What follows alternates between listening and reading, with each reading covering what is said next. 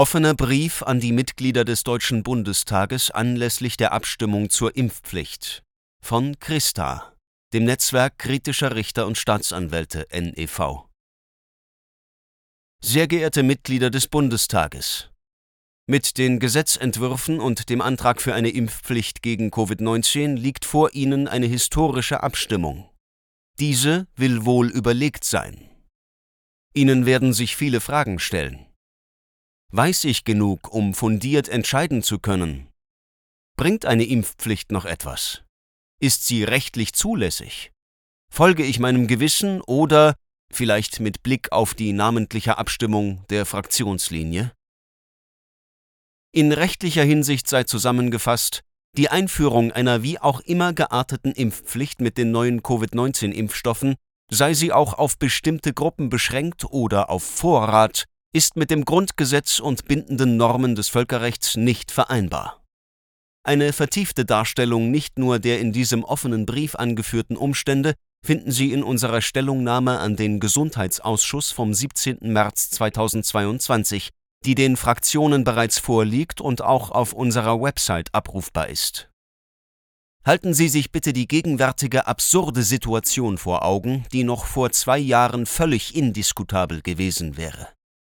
Der Staat will Millionen von Menschen dazu zwingen, sich ein Medikament indizieren zu lassen, welches im Einzelfall schwere Nebenwirkungen haben kann und das bis 2023, 2024 noch immer in einer medizinischen Studienphase ist.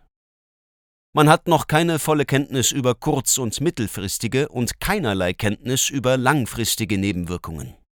Die Entwicklung eines sicheren Impfstoffs braucht sonst mehr als zehn Jahre. Mit den mRNA-Impfstoffen haben wir gar ein völlig neues Wirkprinzip. Fest steht, die Impfung verursacht sogar Todesfälle. Die Zahlen sind alarmierend. Das Paul-Ehrlich-Institut verzeichnet in seinem aktuellen Sicherheitsbericht bislang 2255 Verdachtsfallmeldungen über einen tödlichen Ausgang der Impfung.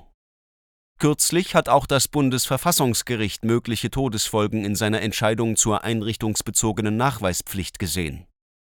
Aufgrund der Vielzahl der Betroffenen ist sicher, dass unter ihnen allein wegen dieses staatlichen Zwangs Todesfälle zu beklagen wären rechtlich auf den Punkt gebracht, mit dem Erlass dieser Impfpflicht tötet der Staat vorsätzlich Menschen.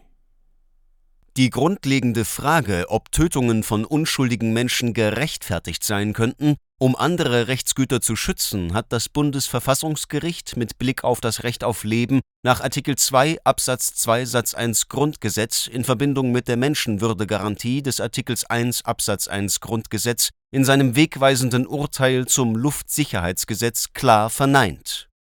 Zitat Eine solche Behandlung missachtet die Betroffenen als Subjekte mit Würde und unveräußerlichen Rechten. Sie werden dadurch, dass ihre Tötung als Mittel zur Rettung anderer benutzt wird, verdinglicht und zugleich entrechtlicht.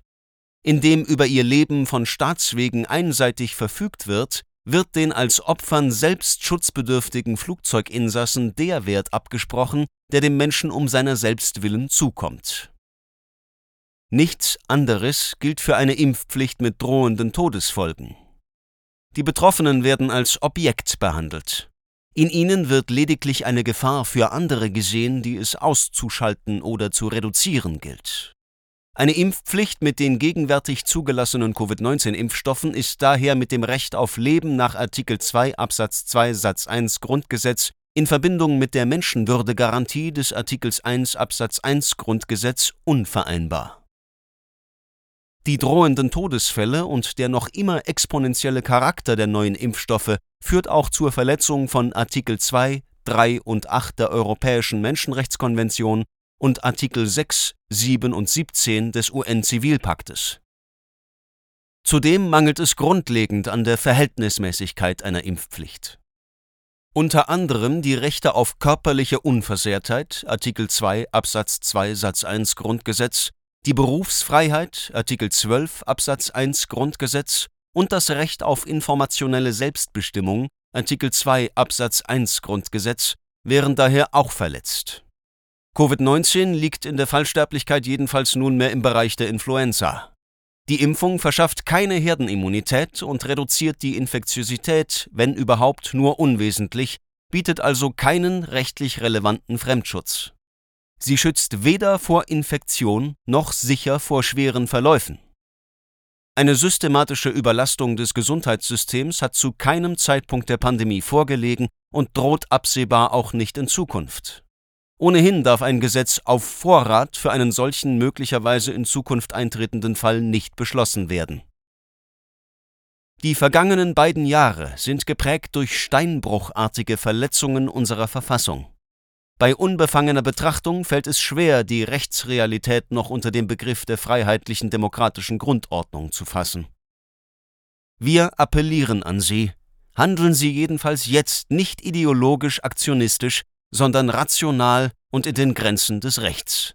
Artikel 20 Absatz 3 Grundgesetz. Unsere Nachbarn machen es uns vor.